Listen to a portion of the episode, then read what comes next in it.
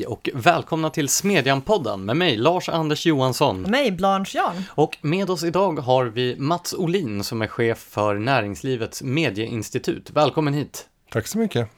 Så eh, förutom den väldigt kortfattade presentationen, vem är du? Det räcker inte det. Nej, vi vill nog veta lite mer. Vem är mannen bakom Näringslivets Nej, medieinstitut? men jag, är, jag är ju fembarnsfar, eh, har min bakgrund i eh, kommunikationsvärlden i en herrans massa år. Men jag har hållit på med mediegranskning nu i tio år, tioårsjubileum här alldeles nyss. Eh, så det har varit en viktig del av mitt, mitt liv. Men jag ser mig själv som, som eh, eh, förhoppningsvis lite rebell i den där den homogena journalistvärlden. Ja, annars hade du aldrig blivit inbjuden till Smedjan-podden. Nästa fråga att ställa blir då, vad är Näringslivets medieinstitut som du nu driver? Det är en organisation som är ett år gammal men som fanns eh, på 90-talet och som nu återstartats. Och den finansieras av Stiftelsen Fritt Näringsliv och den, syftet är att eh, granska makthavare i form av journalister och redaktioner. Det gör vi med, med näringslivets glasögon men med ett fritt mandat att titta på vad vi vill. Och det blir väldigt mycket medieetik, det blir mycket eh, det här med att det lutar åt det ena eller andra hållet. Hur, vilka frågor som medier prioriterar och vilka de tycks eh, behandla mer styvmoderligt. Så, sånt gör vi. Och hur stor är den här organisationen? Vi är tre personer nu. Hur har din karriär sett ut innan du landade på Näringslivets medieinstitut? Vad har du varit Nej, men som jag sa så jag, jag har hållit på med kommunikation en herrans massa år. Jag hade eh, tillsammans med, med kompanjoner en PR-byrå som heter Springtime som fortfarande finns. Under, där jobbade jag i 11 år. Men när jag var klar med det och kände att nu vill jag göra någonting helt annat. Då, då blev det det här med mediegranskning. Först i organisationen Second Opinion som, var mitt, som fortfarande är mitt företag. Och sen eh, på Timbro medieinstitut och numera då Näringslivets medieinstitut. Um, så har jag haft, alltså långt innan dess så jobbade jag några år i regeringskansliet också, i Bildtregeringen. Men det var, det var då det. Har du vid någon tidpunkt haft vad vi kallar ett riktigt jobb? Jag var informationschef på Telia under två år. Är det ett riktigt jobb? Alltså det där är en svår fråga. Stämplade du in? Behövde du liksom ha någon sorts arbetskläder? Nej. Duschade du före jag, eller efter jobbet? Nej, jag har aldrig haft overall på jobbet. Jag har aldrig, jag, har aldrig stått vid löpande bandet. Skämmig eh, namnbricka i något trist material? Eh, kan väl ha hänt. Nej, men jag, jag är ju en, disk, en, en skrivbordsjockey. Så. Mm. Vad gör du när du inte skjutsar runt dina fem barn eller granskar medier? Mm, det händer att jag försöker idrotta lite grann. Laga mat gillar jag. Det är en hobby skulle jag säga. Um, fotboll. Bajen förstås. Uh, vad gör jag mer? Det är alltså Hammarby? Hammarby ja. Ja, det är dem jag bra. hatar. Men du hatar ju all fotboll så det säger ju ingenting om just Bayern. Jo, men just Bayern hatar jag. Okej.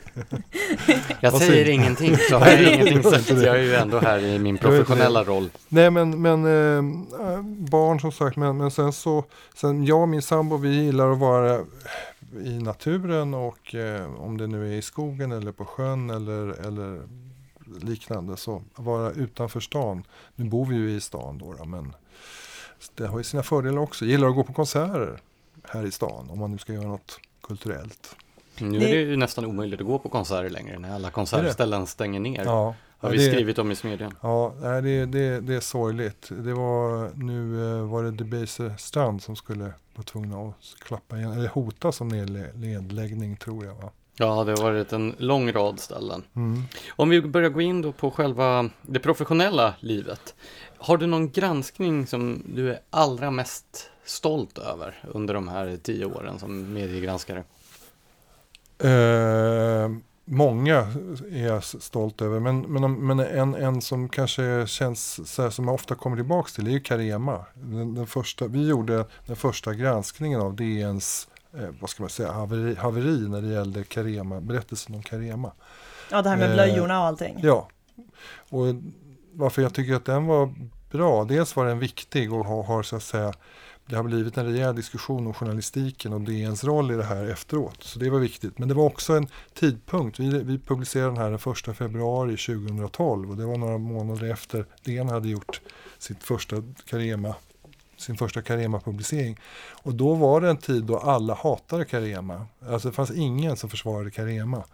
Och då eh, hade vi gjort en, ett, grävde vi upp eh, en del eh, omständigheter som, som visade att DN inte hade gjort sin hemläxa och publicerade det eh, med, med risk för att bli vad ska vi säga, svartlistade på alla möjliga ställen. Men, men det, kändes, eh, det kändes modigt att göra det i det tillfället. Så det tycker jag är en speciell sak. Varför var ni så ensamma om att granska den?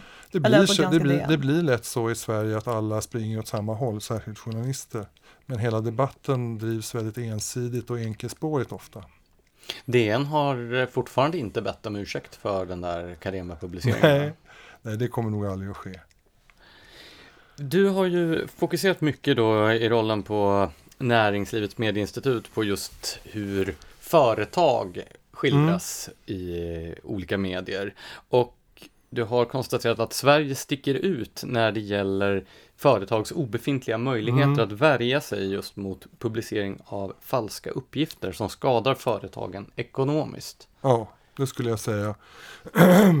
alltså, om man råkar ut för som företagare att, att eh, uppgifter publiceras om ditt företag som är falska, som är eh, påhittade, som är skadliga, som gör att du tappar kunder, att du tappar intäkter, att du kanske tappar ditt levebröd, så har du egentligen inga, eller väldigt små möjligheter att protestera eller att få upprättelse. Eh, även om uppgifterna bevisas, eller man kan visa att uppgifterna är, är falska, Eh, Eh, så, så har du ingen möjlighet att, få rätt helt enkelt.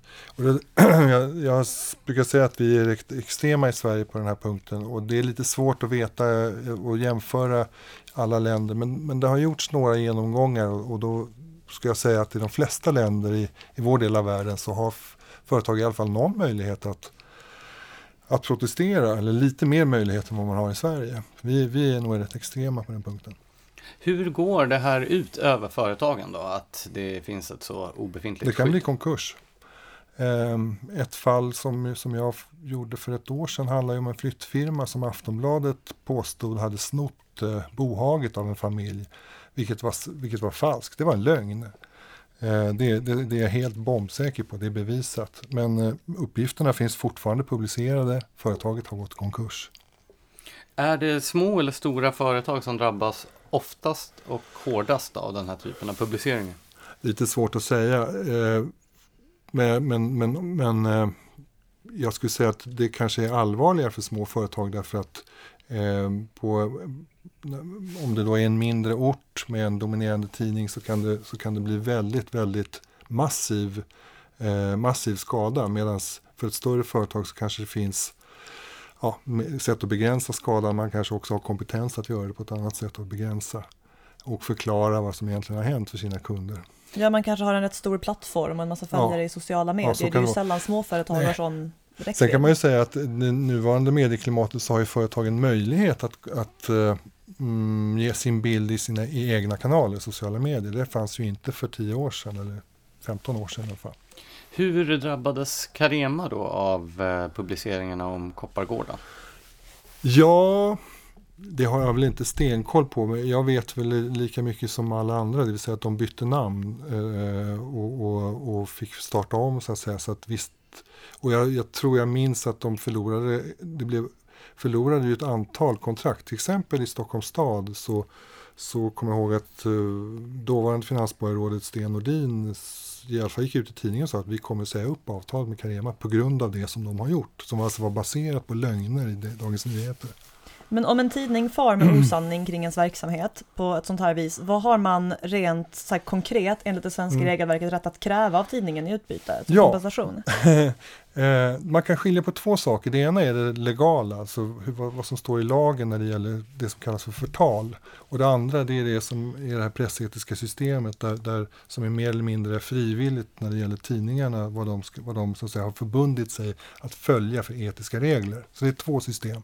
Om vi tar juridiken först så är, har företagen ingen möjlighet överhuvudtaget att gå till domstol och kräva sin rätt. Till skillnad från i andra länder då? Till skillnad mot de många andra länder, ja. Till exempel Norge och, och, Danmark vad jag vet, där har företagen den möjligheten. Sen, sen jag inte kanske inte kan exakt reda ut vad, vad den möjligheten innebär, men det finns någon typ av möjlighet att gå till domstol. Eh, privatpersoner kan gå till domstol. Det har ju skett några gånger att privatpersoner har stämt tidningar. Eh, eh, och någon gång väldigt sällan vunnit också. Så, det, så den, den, den saken finns överhuvudtaget inte eh, tillgänglig för företag. När det gäller då det här, de här eh, medieetiska reglerna så när det gäller press, pressen då och eh, pressombudsmannen, Pressens opinionsnämnd, så säger pressombudsmannen ofta att när det gäller juridiska personer som är företag då, så har de en möjlighet att få en eh, rättelse om det är felaktiga uppgifter. De har en möjlighet att få en, ett genmäle om de har blivit kritiserade.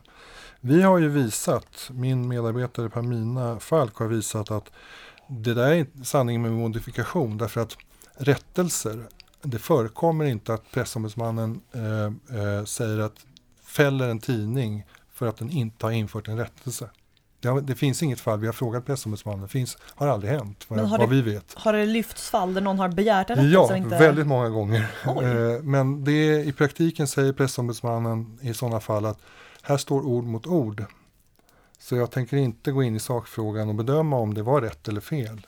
Utan jag tittar bara på om det blev ett genmäle, det vill säga att man fick säga i efterhand eh, sin, sin sak, då, om företaget fick möjlighet att uttrycka sin, sin, sin syn på saken.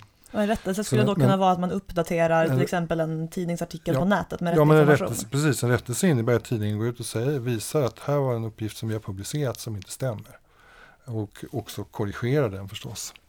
Men, det, men den möjligheten finns inte i praktiken. Så att den enda saken som finns i pressetiken det är genmäle i efterhand. Eh, och där händer det ju att, att eh, tidningar fälls för att de inte har erbjudit en möjlighet att bemöta med genmäle. Men jag tycker att det är alldeles för lite. Det, det, det, det, det räcker inte till. När man talar public service så är det ju granskningsnämnden då som, som eh, tittar på de här frågorna. Där har företagen faktiskt lite större möjligheter just i public service-systemet att, att få saker prövade. Sakfrågor till exempel, nu har man publicerat en felaktig uppgift om vårt företag, det vill vi protestera mot och då tar granskningsnämnden ibland upp det. Vi ska alldeles ja, strax eh, diskutera eh, public service och även ja. granskningsnämnden. Men mm. jag tänkte först, eh, har du något konkret förslag på hur borde regelverket för även då privata medier se ut istället? Är det något land som mm. vi borde ta efter eller så? Jag kan, jag kan, inte säga att jag riktigt har det. Det är en juridisk fråga, politiskt först och sen juridisk fråga att, att utmejsla de här reglerna. För det är klart att det måste vara balanserat mot eh, mediernas skydd när det gäller att kunna ja, tryckfriheten helt enkelt och yttrandefriheten. Eh, så att vad, hur man ska kalibrera det, det vet jag inte. Men att, eh, att det borde finnas någon större möjlighet att få rätt. Det, så långt kan jag i alla fall sträcka mig. Och jag tycker att man till slut borde också ha någon möjlighet att gå till domstol i riktigt grova fall. Ja. Då kommer vi in på public service-frågan och vi kan väl börja med den politiska slagsidan eller den påstådda politiska slagsidan eller vad man ska säga. Stämmer det att de svenska public service-företagen har en vänsterslagsida? Ja, skulle jag säga. Jag, jag uttryckte så här att det, de problemformuleringar som eh, public service gärna eh, eh, publicerar och formulerar är är ofta de samma som en vänsteragenda. Eh, eh, det kan gälla företags, näringslivet, det kan gälla eh, skolfrågor, friskolor, det kan gälla bostadsfrågor. Eh, det skulle jag säga, men, men det, det, kan variera, i, variera från över tid och det kan variera mellan olika frågor. Men, men en generell, generellt så är det ofta en, en eh, vänsterliknande problem, problemformuleringar, ja. Går det här att leda i bevis? Vi har ju gjort ett antal undersökningar på det här. Eh, men att det är ett bevis vet jag inte. Vetenskapligt bevis, då krävs det liksom ännu mer. Men jag skulle säga att jag, jag känner mig övertygad om att det är så baserat på det, jag har, det vi har sett. Vi har ändå gått igenom hundratals, eh, jag skulle säga tusentals, men eh, eh, när det gäller public service åtminstone över tusen publiceringar där vi kan visa att det är så. Sen, sen, sen så vet jag att det ibland dyker upp en diskussion om det här är, är bevisat då och det är klart att man, ja, man kan, man kan kanske kräva, jag, jag, skulle gärna se en vetenskaplig eh, eh, genomlysning av det här också. Det finns ganska lite av den saken. Man skulle ju kunna säga att faktum att det finns väldigt många tecken på att det finns en vänsterslagsida och knappt något tecken alls på att det finns en högerslagsida säger en del i sig.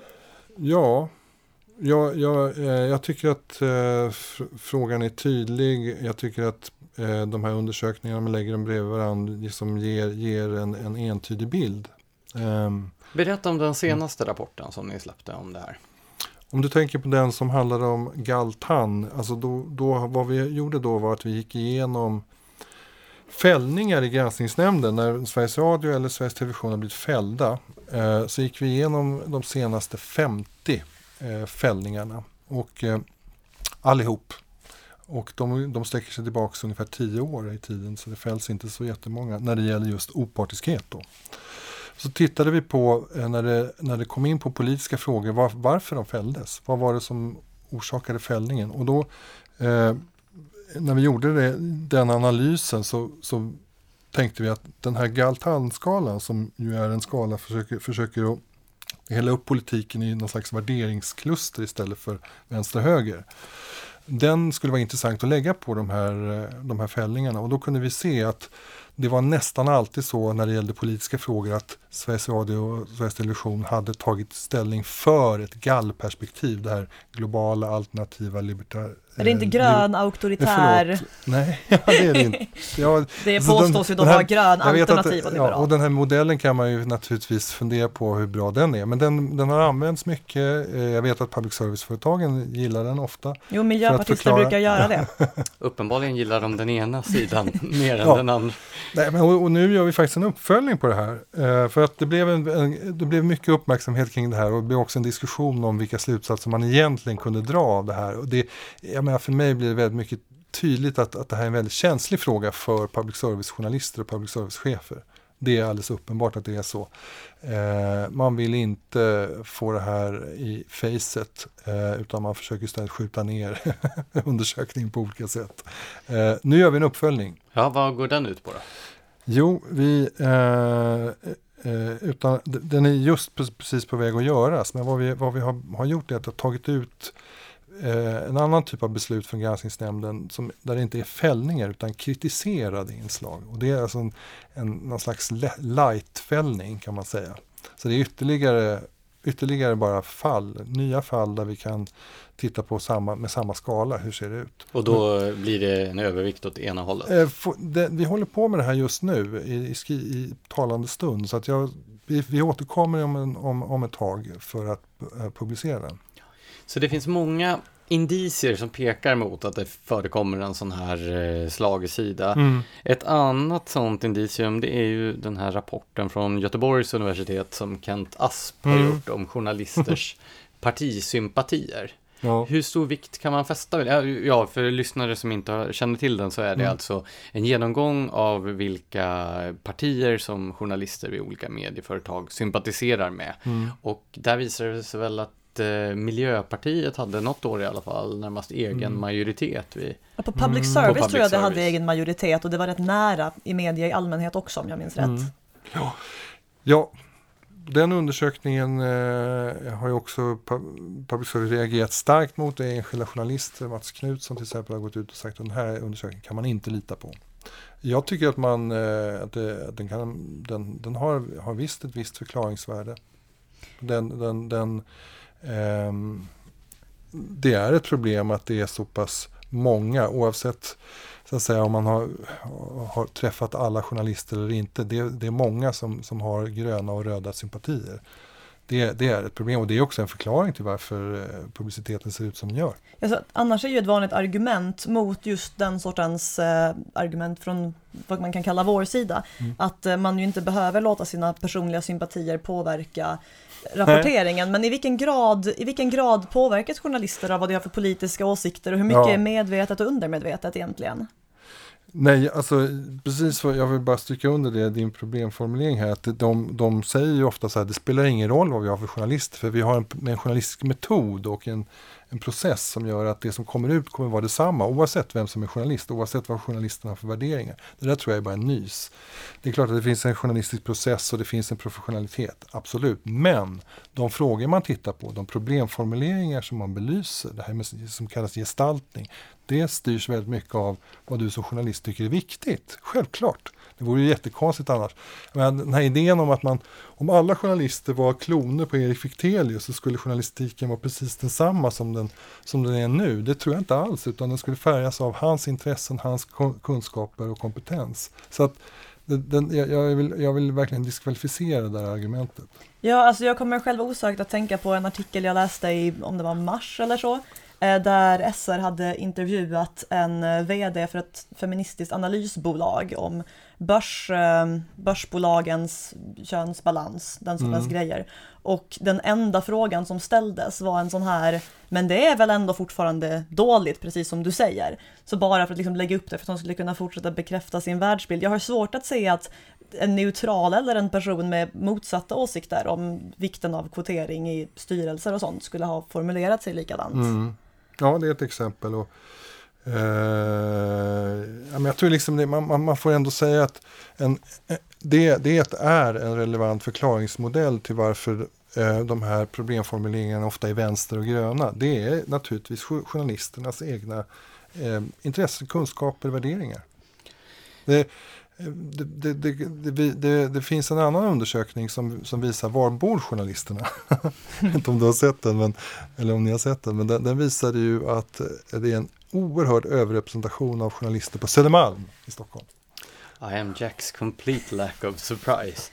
Nej, men jag minns det, jag har ju faktiskt jobbat inom public service ja, själv. När jag arbetade på Sveriges Television så var det, och det här är inget skämt, utan alla mina kollegor på den redaktionen, förutom en, bodde just på Södermalm. Mm.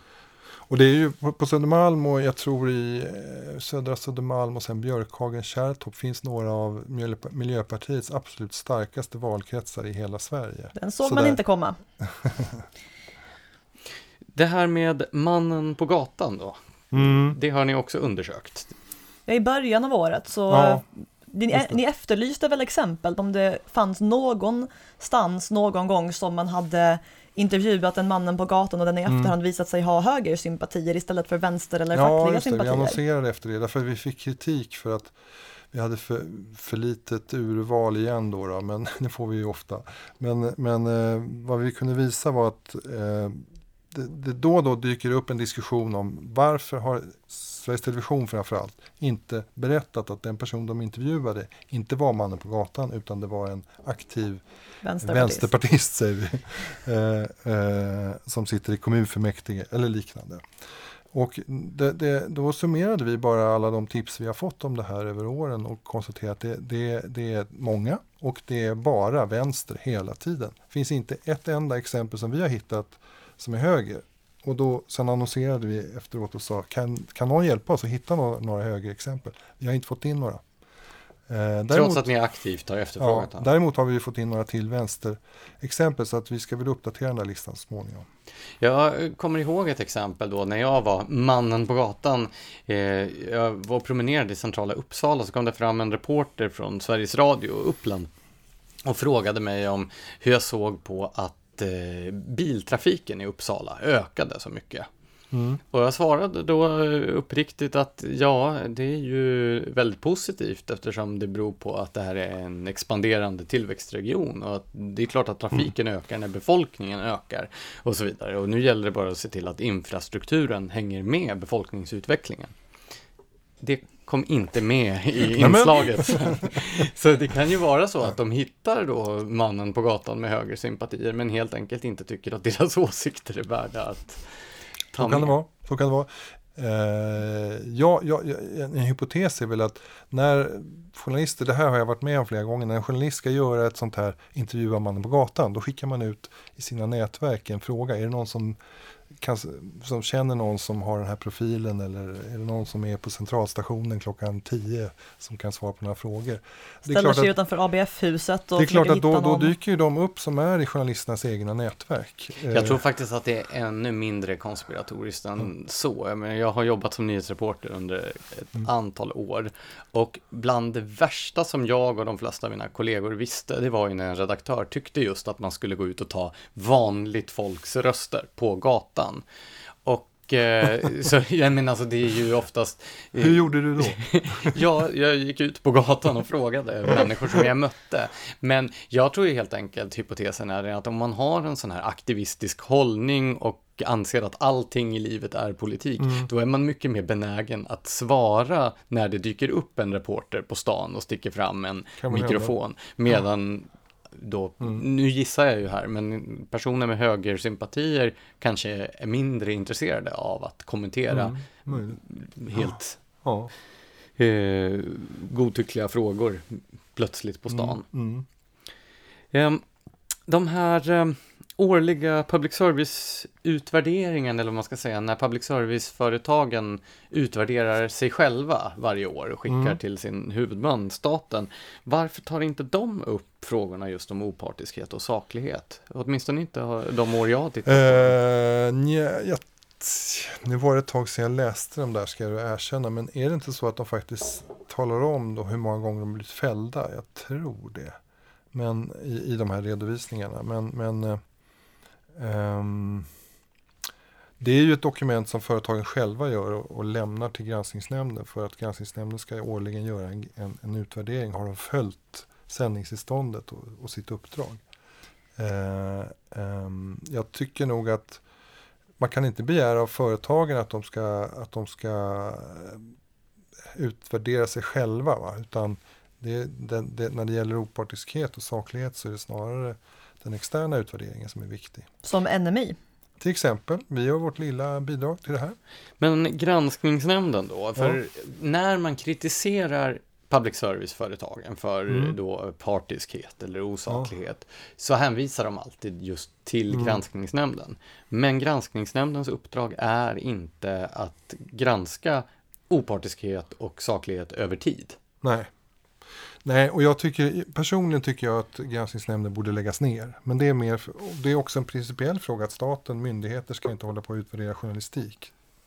Eh, sen är det, det de gör idag, det, det, det, är det här att man, att man faktiskt utvärderar om de här bolagen är, håller sig opartiska. Det tycker jag är en chimär. Just bland annat av det skälet som du är inne på att man inte titta på hur en, eh, viktiga samhällsfrågor har skildrats över lång tid, utan man tittar på ett inslag i taget. Och tittar man sen på det som fälls, så måste jag säga att ofta är det liksom skitsaker det är sån här, jag bara skrattar åt det ibland när jag ser vad som faktiskt de anmärker på. Har du någon sorts eh, exempel här? Ja, men vi tittar, nu, nu när vi gör den här, eh, som jag nämnde, den här ut, nya utvärderingen av, av fäll, fällningar, eller nu kritiserade eh, eh, in, inslag, så var det ett, ett tillfälle då Lasse Kroner intervjuade en yngre medborgare om vad, vad han om han fick bestämma för en dag som statsminister vad han skulle vilja. Så, pratade, så frågade barnet tillbaks, vad skulle du vilja? Och då sa Lasse Kronér, ja men då skulle jag vilja, så sa, radade han upp några saker, men han sa bland annat höja skatten för de rikaste och ge till något behjärtansvärt. Och detta blev han fälld för, eller kritiserad för i granskningsnämnden. Eh, vilket ju visar hur löjligt det är. Och jag tycker, lite, jag tycker så här, personligen tycker jag nog att frågan om opartiskhet, det är oerhört på det här sättet. Det är rätt meningslöst att utvärdera. Jag tycker journalister borde få ta ut svängarna eh, mer än de gör faktiskt och inte vara så ängsliga. Eh, eh, en, staten ska i vart fall inte utvärdera den här typen av frågor. Så man kan säga att de eh, silar mygg och sväljer kameler? Ja, här då? ja, det skulle jag säga. Och det är viktigare att, att det finns forskare, att det finns kanske institut som vårt, eh, andra medier som granskar vad, vad, vad, vad journalistiken, eh, journalistikens innehåll. Va? Däremot, så det som jag, om jag får ta en fråga till då, här, nu talar vi om partiskhet och opartiskhet. Va? Där kan jag tycka är så att säga, en chimär, att det går att utvärdera och att det upprätthåller någon, någon, någon typ av ordning egentligen. När det gäller däremot saklighet och när det gäller personlig integritet och det som skadar en enskild person och för den delen ett företag, då tycker jag däremot att reglerna borde vara hårdare. Därför att eh, det, det, det, när det skapas en skada för en enskild person som kan ju leda till katastrof, då ska det vara tuffa krav. Då ska inte journalisterna få gå över gränsen. Och då ska det också finnas sanktioner. Men hur, eh, hur väl fungerar granskningsnämnden då när det kommer till frågan om saklighet? Om vi bortser från... Jättedåligt.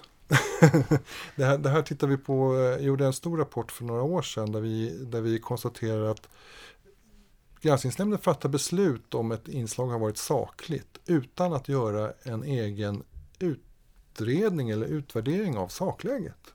Det låter ju lite besvärligt. Det låter helt omöjligt. Och det är det också. Så att besluten är undermåliga tycker jag. Utan man baserar det på vad säger anmälaren, den som har skickat in en anmälan. Och vad säger sen programföretagen, Sveriges Television, Sveriges Radio i sitt yttrande, så att säga, sitt försvar. Och så bedömer man om, om det har varit sakligt baserat på de här uppgifterna. Och det kan ju hända i vissa fall som vi har sett att sakfrågan är överhuvudtaget inte klarlagd i beslutet. Man fattar ändå beslut om det var sakligt. Det är faktiskt, jag skulle skämmas att vara ansvarig för de besluten. Men om om du tycker att journalister i allmänhet bör få ta ut svängarna lite mer vad gäller att vara partiska och så, mm. och samtidigt har vi ju konstaterat att det redan finns lite av en slagsida, då skulle mm. ju kanske effekten bli att slagsidan blev jo. ännu starkare. Nej men precis. Och, och då är frågan, finns det någonting annat du tycker mm. att till exempel public service och andra medier bör göra åt det?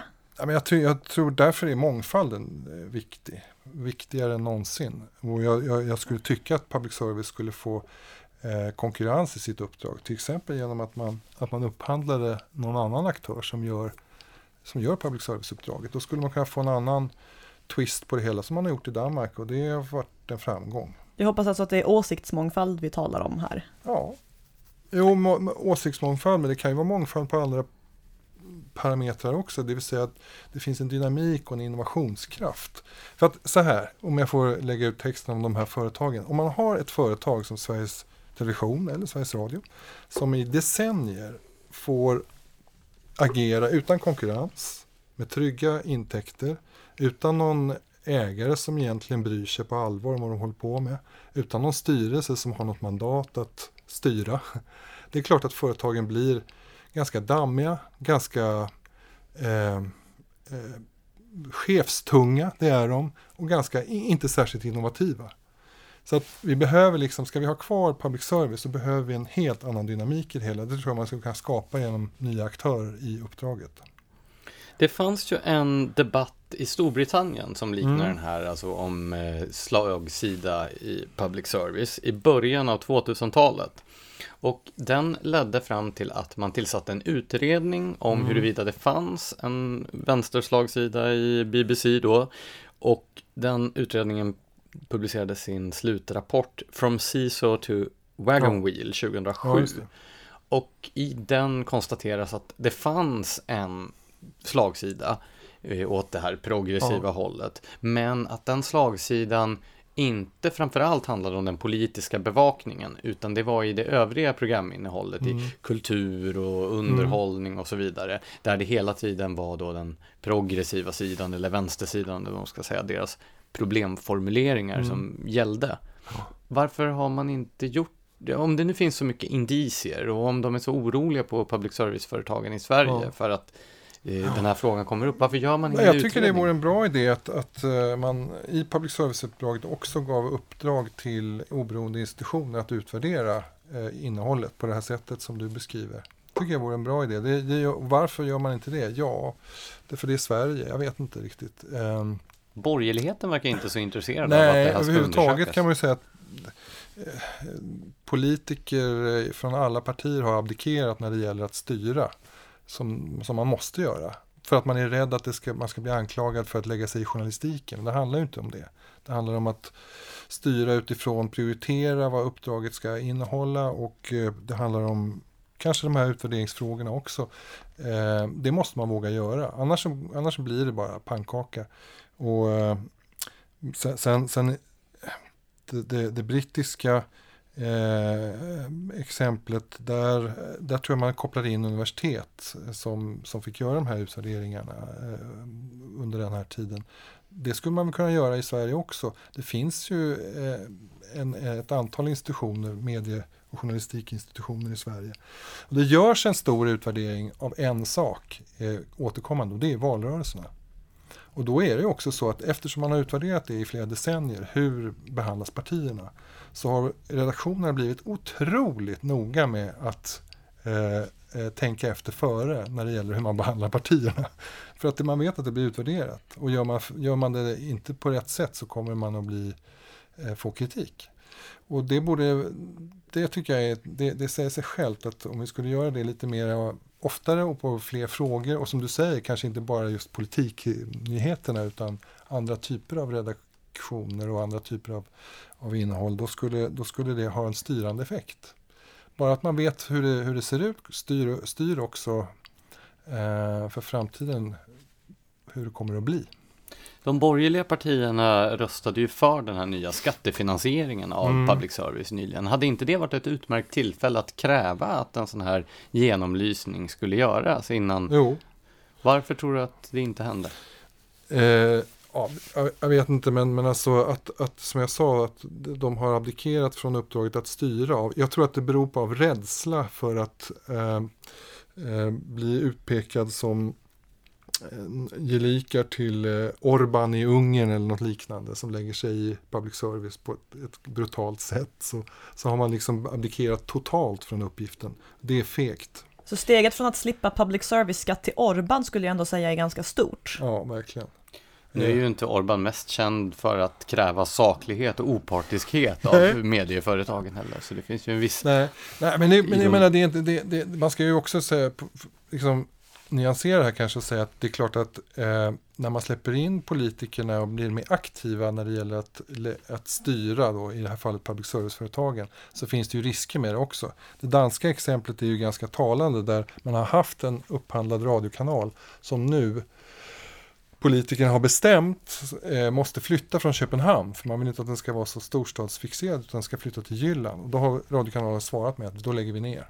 Så att eh, det finns risker också med att släppa in politikerna och det kan ju tala för att vi ska inte ha någon public service för att då blir det bara politisk pannkaka av det till slut. Men nu, nu råkar vi ha på, ganska starka public service-företag med, med, professionella journalistorganisationer. Jag tycker där, det borde man liksom utgå ifrån att försöka förvalta det på ett rimligt sätt. Vad anser du om den här nya finansieringsmodellen och hur tror du den kommer att påverka public service-företagen framöver? Jag tror den kan leda till en bra diskussion som tvingar politikerna att ta sitt ansvar. Så att på, det, på det sättet tycker jag det är bra. Eh, eh, men annars så, jag vet inte. Om det, om det, samtidigt så i den här uppgörelsen så har det väl tryggats, deras finanser har tryggats i många, många år utan att det finns några styrande tankar om hur, hur det här ska utvecklas. Så, så att det är liksom ett, ett, ett, ett, ett herrelöst skepp. Vi har ju skrivit i Smedjan om att den här nya finansieringen kan få eh, oväntade och kanske oönskade konsekvenser mm. för public service-anhängarna. Nämligen att de tänker sig att nu är den här verksamheten säkrad för mm. evig tid. Men att konsekvensen i själva verket kan bli att vi får en debatt om public service vara eller inte vara på grund av det. Mm. Och, och eh, typ som i Danmark om, om eh, mer, mer också klåfingrighet om innehållet kanske. Vi får väl se. Ja men det är också det eh. att den som har kommit undan att betala tidigare, typ som jag själv som inte haft en TV och nu mm. är tvungen att mm. betala mm. ändå för någonting jag inte vill ha. Den gruppen av människor kommer kanske bli ännu mer benägen att kritisera public mm. service så att det kan komma in mm. en kritikvåg det inte tidigare har behövt hantera. Mm. Vilket system var sämst? Det gamla eller det jag, nya? Jag vet inte. Så här, min, min prioritering är ju framförallt att, att eh, Näringslivets medieinstitut vill granska innehållet. Va? Eh, sen styrningen av företagen, visst jag kan ha en uppfattning eh, men, men det är inte vårt huvudfokus. Om vi då lämnar public service därhän och går till de privata medierna och det pressetiska systemet som vi var inne på i början. Mm. Hur väl fungerar det idag? Um, det, det, det, det, det är både och. Va? Jag tycker att det är, framförallt så måste man skärpa möjligheten för enskilda att få rätt. Företagen har varit inne på redan. Eh, men, men även de enskilda personerna. Och det gäller inte minst när det väl blir fällt. När, saker, när ett, en, en, publicering blir fälld, vad händer då? Och jag tycker den upprättelse man får är alldeles för liten. Eh, eh, det är skönt att vinna och det, vi har ju intervjuat folk som har varit inne i sådana här processer och vunnit. Och det, och det är klart att det, det, betyder någonting när man har vunnit. Men, men eh, för att tidningarna ska bli mer alerta och mer um, rädda för att, för, för, att bli fällda så, så tycker jag att sanktionen borde vara hårdare mot dem.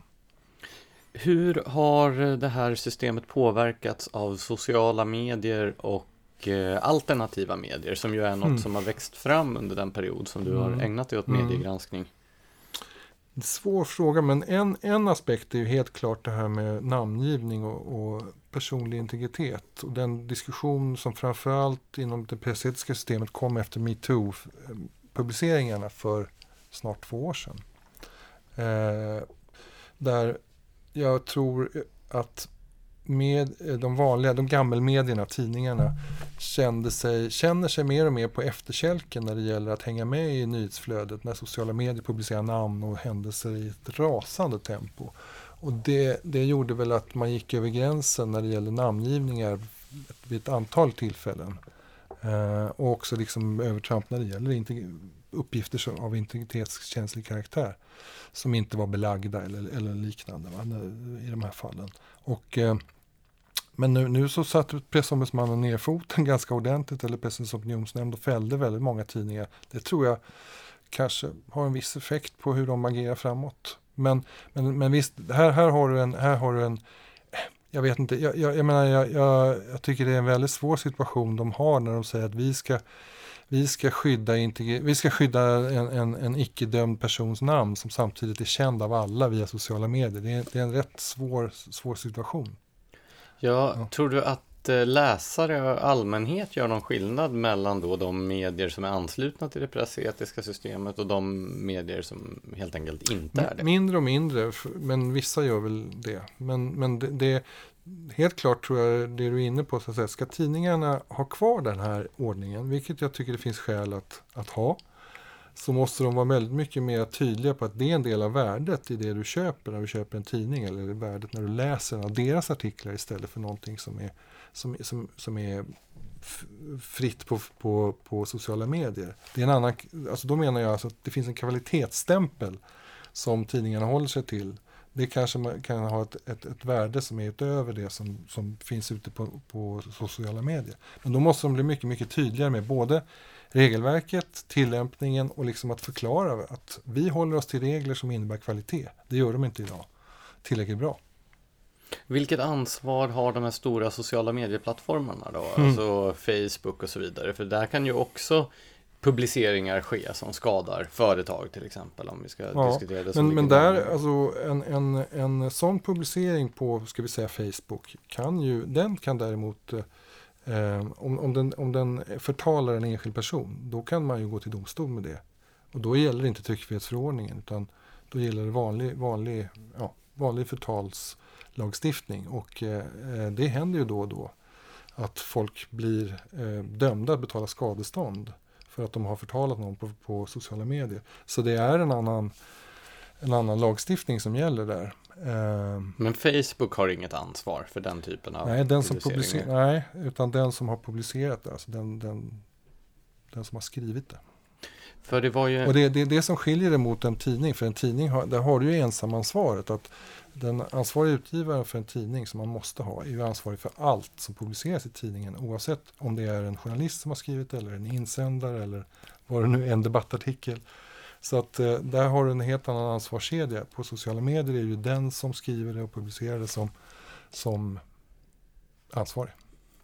Det var ju en väldigt intensiv diskussion om kommentarsfält på mm. den tiden när tidningar det. hade det precis mm, innan mm, de sociala medieplattformarna. Men den tycks helt och hållet ha försvunnit nu. Ja, men det har väl mognat och det här mognar ju efterhand. Då. Jag, eh, jag, eh, idag är det väl så, nu hoppas jag att jag har rätt här, men att har du ett, ett Eh, ett, ett efterhandsmodererat eh, ett modererat kommentarsfält, då kan det ansvarig utgivare ta ansvar för, för vad som publiceras där. Men i vissa fall så publiceras kommentarer direkt ut på nätet och då, står, då ska det stå att du är själv ansvarig för det som publiceras, du som skribent så att säga, eller som, som kommentator. Då tar ansvarig utgivare inte ansvar för det. Men, men eh, de sociala medieplattformarna, om det nu är Facebook eller Youtube och så vidare. Jag inbillar mig att de kommer, och det, det, det, det är väl en trend, eller det, det, sker nu, att de vill ta större ansvar, de tar mer och mer ansvar. Men det kommer vara en lång och, och, och eh, kurvig resa framåt tror jag, innan det där mognar och, och blir, något, blir till någonting nytt. Men så var det även med tidningarna för hundra år sedan att de, försökte, de, de var tvungna att ta större ansvar för det som publicerades och så bildades Pressens opinionsnämnd och så vidare. Ja, nu är vi i en global kontext istället för en svensk när vi talar sociala medier så det är en helt annan karta liksom. Men nog kommer de sociala medieföretagen att för, för sin egen överlevnads skull och trovärdighets skull att ta mer och mer ansvar för det som publiceras, det tror jag. Och rensa sånt som är förtal på något sätt så tror jag de kommer att göra det och de har börjat att göra det. I det sammanhanget är det ju dock lite av ett problem att åtminstone Facebook ganska återkommande anklagas för att ha en slagsida mm. det också. Och mm, har man själv en slagsida går in och tar ansvar mm. så är ju mm. risken att man sänker sin egen trovärdighet istället. Mm. Jo, eh, absolut. Eh, så kan det vara. Jag, jag har inte riktigt någon uppfattning om det när det gäller Facebook. Men, men jag, som jag sa, jag tror att det här, det här kommer att utvecklas under många år nu och, det, och, och ansvaret och eh, ansvarsförhållandena kommer att förtydligas och liksom stabiliseras på något sätt. Men nu, nu är vi väl inne i en, någon slags process där, där det här ansvaret eh, formas. Mm. På det hela taget då, har det under den här perioden som du ägnat dig åt mediegranskning, ett decennium, gått åt rätt eller fel håll när det gäller då respekten för den enskildes integritet och företag och så vidare? Mm. Ja, jag tycker det har blivit sämre när det gäller den personliga integriteten men det hänger ihop med sociala medier och, och, och den, den, den, den biten. Men samtidigt så har, har tidningarna blivit mycket tydligare med att, och medieföretagen blivit mycket tydligare med vilka eh, etiska regler och kvalitetsregler har vi egentligen? Det ser man ju på varje artikel idag, att man har det här är vår värdegrund eller det här är vår eh, så, här, så här eh, jobbar vi med kvalitet på vår tidning och så vidare. Så att där, har, där har de blivit bättre. Men, men, eh, men samtidigt så har övertrampen mot enskilda skulle jag säga blivit värre. Um, och, och, för företagen är det väl ganska oförändrat, bara jättedåligt. Är det då rimligt att det är mediebranschen själv som upprätthåller den här etiken eller borde det vara en myndighet som gör det? Men jag tycker i grunden att det är bra att ha en själv, som man säger, självsanering. Att det är branschen som eh, utformar reglerna och som upprätthåller dem. Bättre än att ha eh, eh, detaljerad lagstiftning som går in på de här frågorna som pressetiken tar upp. Men däremot så måste det, det måste också finnas en lagstiftning som drar den yttre gränsen när det gäller till exempel förtal. Det har vi ju idag, men den, jag skulle säga att ja, till exempel när det gäller juridiska personer så måste den, den bli bättre. Um, det är väldigt riggat för, för, för att tidningarna ska komma undan. Man brukar, man brukar invända mot det här med för, att företag ska kunna ge sig på en tidning, att vi vill inte ha en massa stora företag som skrämmer tidningar till tystnad. Och skrämmer radio och tv till tystnad. Och det ligger någonting i det, va? Men, men samtidigt så ska man ju säga det att de svenska medieföretagen idag, de är, det är miljardföretag nästan allihopa. Bonniers, Schibsted, Sveriges Radio, Sveriges Television etc. Det är inga små företag. Det är liksom inte det, det, det, de flesta företag som, som drabbas av den här typen av skador är betydligt mindre. Så jag tycker den, den där, eh, det där är ett ganska dåligt argument eh, medieföretagen är jättar. Så vad kommer vi att kunna se fram emot för granskningar nu då framöver från Näringslivets medieinstitut? Du nämnde den här uppföljande rapporten mm. då om granskningsnämnden. Just det. Jag kan ju inte avslöja allt och inte särskilt mycket heller kanske. Det är så här ofta när vi, när vi gör enskilda fall så kan det dröja in till det sista momangen innan vi vet att vi verkligen kan och får publicera allting som vi har. Eh, men eh, några saker kan jag säga. Det, det, vi, vi, tittar, vi gör en, en, eh, en eh, sam, en rapport som sammanställer just det här med för, företagen och de juridiska personerna. Vad är det vi ser, har sett genom åren? Vad är det som är gemensamma nämnare i alla de här fallen? Där företagen vill eh, påtala någonting eh, men inte har så stora möjligheter, nästan inga möjligheter att, att få rätt. Så det, det kommer vi, vi kommer ut med en rapport om detta. Um, vi har också ett fall eh, med eh, Dagens Nyheter som jag tror kommer bli mycket omtalat. Det kan jag inte säga eh, så mycket om annat än att det handlar om en, eh, en juridisk process mot Dagens Nyheter som slutade eh, tidigare i år. Och den, den, den, den hoppas jag att vi kan publicera någonting om snart. Det låter mycket spännande. Ja. Det börjar dra ihop sig till att avrunda det här avsnittet, men vi brukar alltid be våra gäster om ett boktips. Just det. Vad tycker du att Smedjan-poddens lyssnare ska läsa för någonting? Ur Timbros utgivning så är det ju helt klart Befria Fria universiteten som jag har läst senast som jag tycker man kan rekommendera. Som handlar om eh, hur eh, Lunds universitet har betett sig mot enskilda lärare när det gäller att lägga sig i vad de ska ha på sina litteraturlistor och, hur, hur de ska bedriva sin undervisning som är långt ifrån de nödvändiga ideal om det fria universitetet som man borde ha. Precis, den är ju skriven av Erik Ringmar, även känd som mannen som vägrade undervisa om Judith Butler. Just det. Eh, jag tycker ändå att eh, eftersom du är känd för att ha en lite udda musiksmak ibland kanske, eh, bör chansa att återuppliva vår gamla fråga. Ja, men jag tänker på att du någon gång hade varit på en NoFX-spelning till exempel, bara mm, sådär. NoFX, ja. Så jag tänker att vi återupplivar den gamla frågan huruvida du föredrar Amon Amart eller Dismember. Jag har ingen aning om vad det är för några band du talar om, även om jag liksom går på konserter hyfsat ofta, så det där, det där är utanför min radar. Då får du chansa. Då säger jag Dismember! Ja, That's the spirit. bra, äntligen. Då drar vi ytterligare ett streck här på vår svarta tavla. Precis, och så tar vi bort Mats från vår svarta lista. Ja, eh, nej men eh, det har varit intressant att höra vad ni sysslar med på Näringslivets medieinstitut. Tack så hemskt mycket för att eh, du kom hit, Mats Olin. Tack för att jag fick komma. Och tack så mycket till våra lyssnare för att ni har lyssnat. Jag hoppas vi hörs nästa vecka.